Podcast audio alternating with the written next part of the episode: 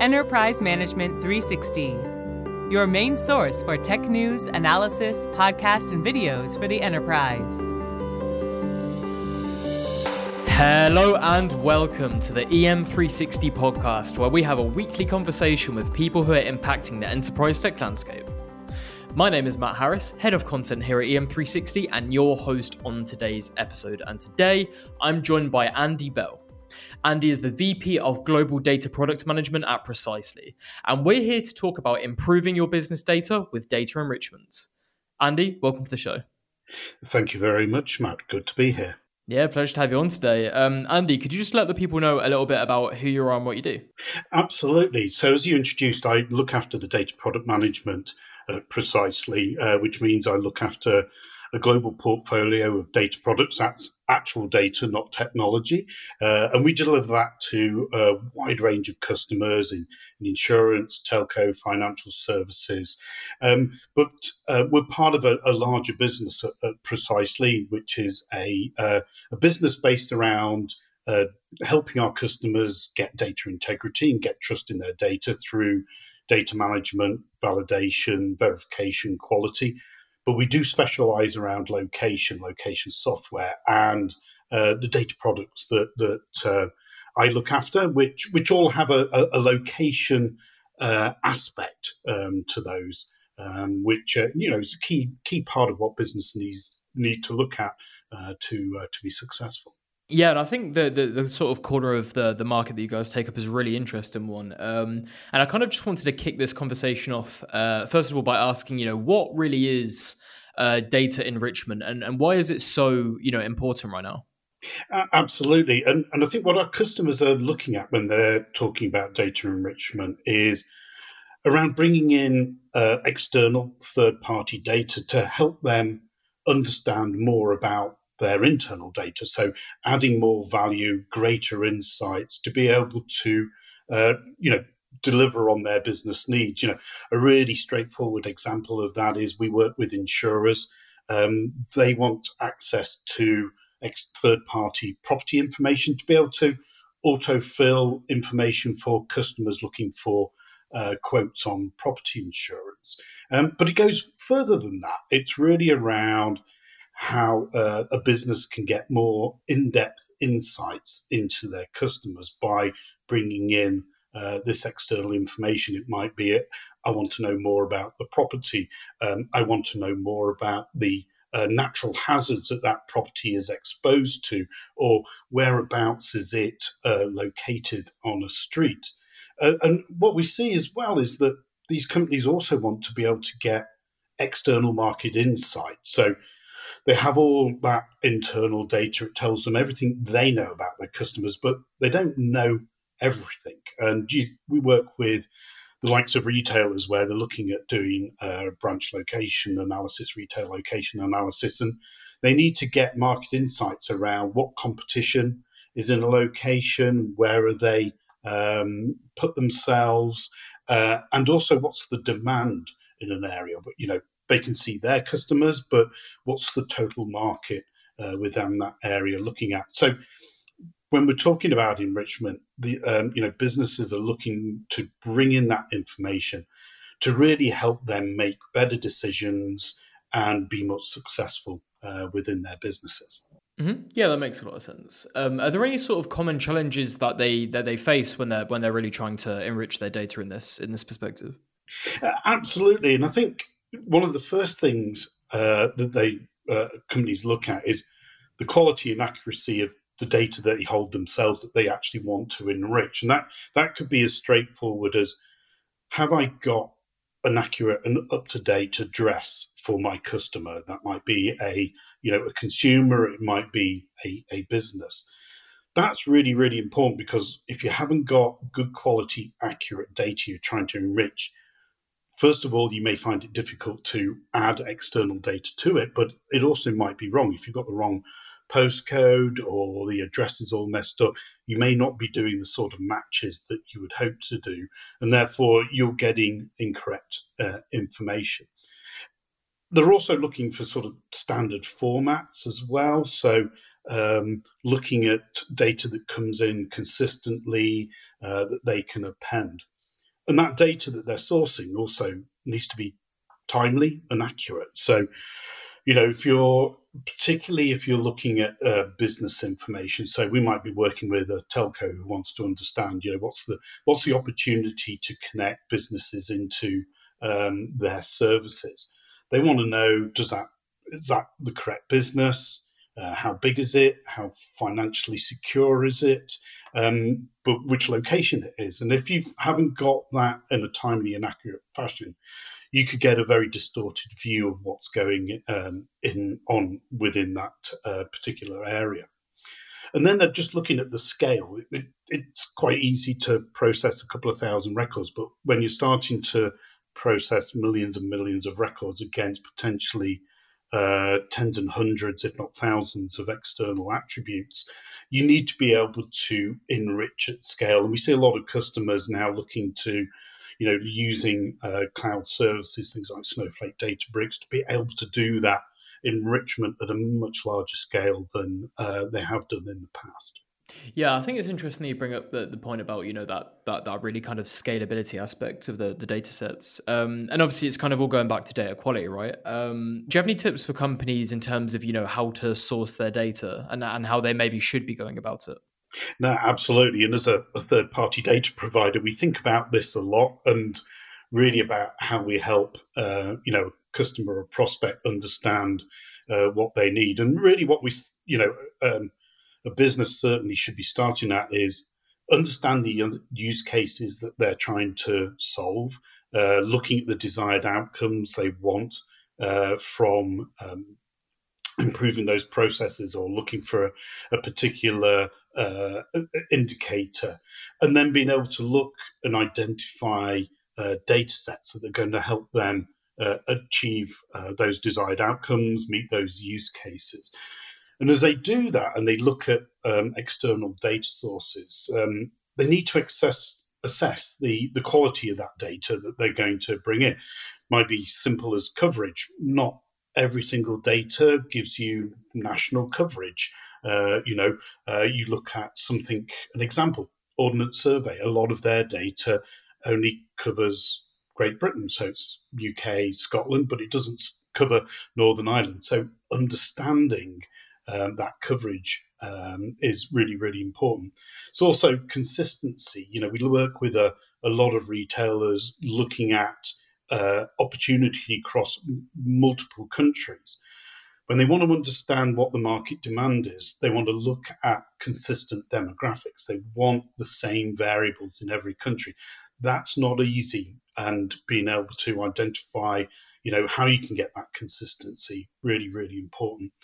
And then it's the correctness and currency of that data, you know, making sure you're working with the very latest data uh, and that it's it's complete. You can look at attributes. Do you have 100% coverage in an attribute? Would you expect 100% coverage? So lots of quality things that uh, um, a customer would need to think about. Um, I think as well, you know, making sure that uh, the data sets are updated on a regular and consistent basis and relevant for the different types of data. So, business data, our customers expect that to be updated on a much more regular basis than, say, an administrative boundary, which don't change uh, as often as, as business data does. Um, they want to be looking at ease of use, ease of linking data together, but also around if we've got good supporting documentation. Do I know what all these variables mean? Can I access it in lots of different ways? Is there an API? Do I get it on premise? Is it a cloud service? And then how a company might support and resolve issues. Uh, and then one that, that I think um, many companies don't think about is actually understanding the terms and conditions that you're signing up to. Uh, you know, what are you and are you not allowed to do uh, with data? And I think you know that's a, a particularly uh, an area that uh, when you're thinking around privacy and such like. That's you've got to be very very thoughtful around um, those terms and conditions.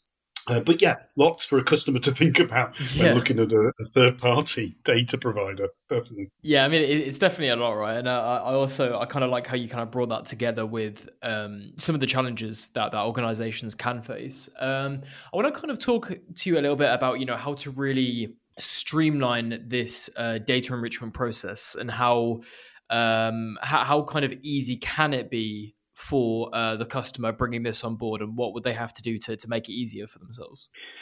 Yeah, absolutely, and and I think um, you know there's a couple of different ways that an organization might see streamlining. They might look at the different delivery mechanisms. You know, is it easier to take an on-premise data set, or is it easier to take an API?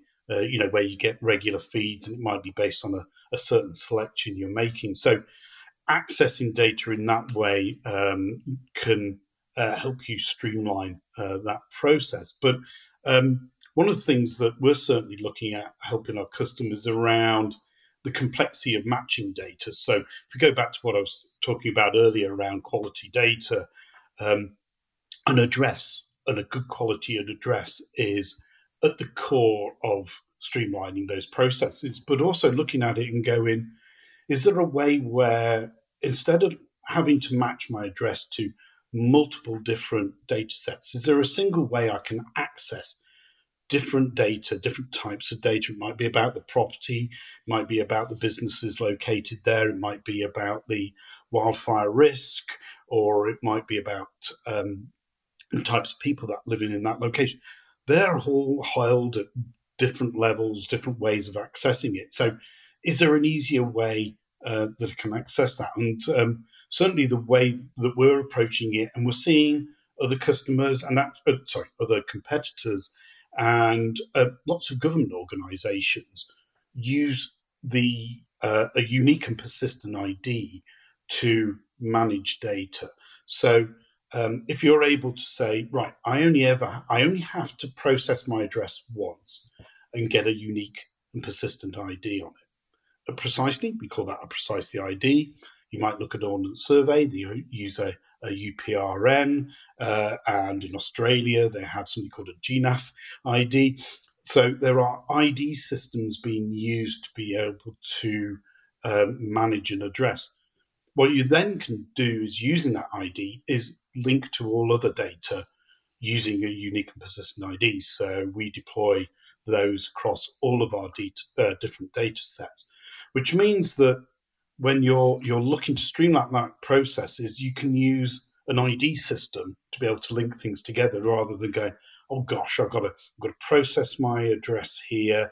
I've got to, you know, with spatial data, I've got to put a coordinate on it, and I've got to do multiple point in polygons across all of this data, and I've got to do it again and again and again.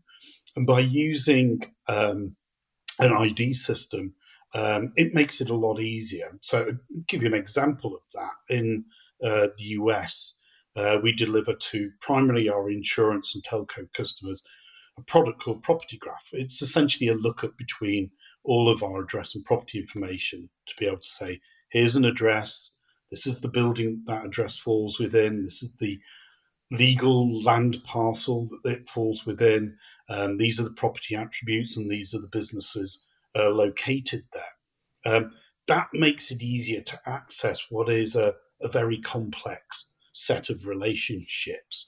Um, and you know, we've got customers within telco industry who are using that to be able to understand serviceability. What I mean by that is, you know, we've created a, a fiber network. You know, which properties can I actually fix this to? And when I look at that property, what's happening there? Is it a multifamily unit? Is it a single business? Is it multiple businesses over multiple floors? Uh, all of those things uh, a telco can then use to understand what's the opportunity if I connect into uh, into that property. Um, so yeah, you can um, use those types of systems to be able to really kind of streamline your your processes. And we're seeing that you know we've got uh, insurance companies, um, who use this to be able to um, understand to price a policy on a property, look at its uh, and look at the risk exposure around a, an area as well. So it, it, we're seeing lots of organisations seeing this kind of connectivity, interpretability uh, of data products to be of, of great value to be able to make it a lot lot easier to um, access and streamline your your enriched processes. Yeah, super insightful. That I, I really liked some of the, the, the examples that you brought up there as well. Um, yeah, super interesting. Um, are, are, there any additional methods that customers should be thinking about alongside all of this to get more context around their data? Yeah, I think so, and I think um, one of the things, you know, we obviously specialize in in uh, geospatial data, data about a location that provides context, and you know, I think a, a lot of organizations are very used to you know attribution, um, but then uh, trying to understand well, can we look at using spatial analytics to get a, a better view of what's going on? So you might know everything about the um, the business that um, you are insuring at that particular location, but actually by using spatial analytics, you can look at the building, the whole building, and buildings around it to understand you know the risk of adjacency. Are you insuring something that's next to a petrol or gas station or a chemical uh, manufacturing plant so you know understanding that that adjacency uh, using spatial analytics but you can also do things and, and you know retailers do this a lot of time uh, and actually the, the programmatic advertising industry does as well is looking at um, distances and drive times. And what I mean by that is you look at a location and you go, you know, what's within 15 minutes or uh, 10 kilometers of a, a, particular location. And you're kind of understanding accessibility. Uh, you know, retailers do this all the time within uh, branch location, but it can also be if I'm doing an advertising um, campaign and I want people to come to my location, I don't want to waste uh, money on uh, sending a message to a place that just can't get to where I am. You know, I, you know, anywhere with rivers. You know, you think about London. You know, um, if you're on the South Bank, uh, are uh, consumers on the North Bank actually accessible? Can they get across a bridge? How do they get there? Those things can be taken into account during using spatial analytics.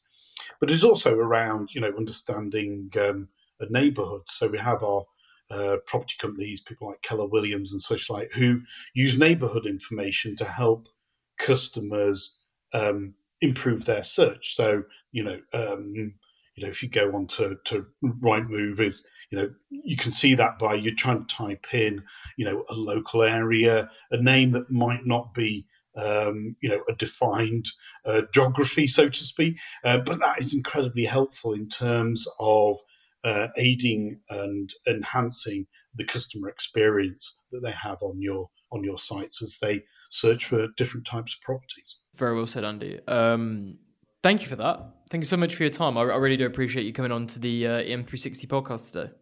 No, thank you very much, Matt. That was uh, very interesting and good fun. Thank you. And also, thank you to everyone who listened to the podcast as well. We hope you took a lot away from today's episode, but for further information on what we talked about, please head on over to precisely.com. We'll be back next week with another episode in our podcast series, but until then, make sure you subscribe to this podcast on all major platforms, follow the conversation on our socials at EM360Tech on Twitter and LinkedIn, and for more great daily content, please head on over to em360tech.com.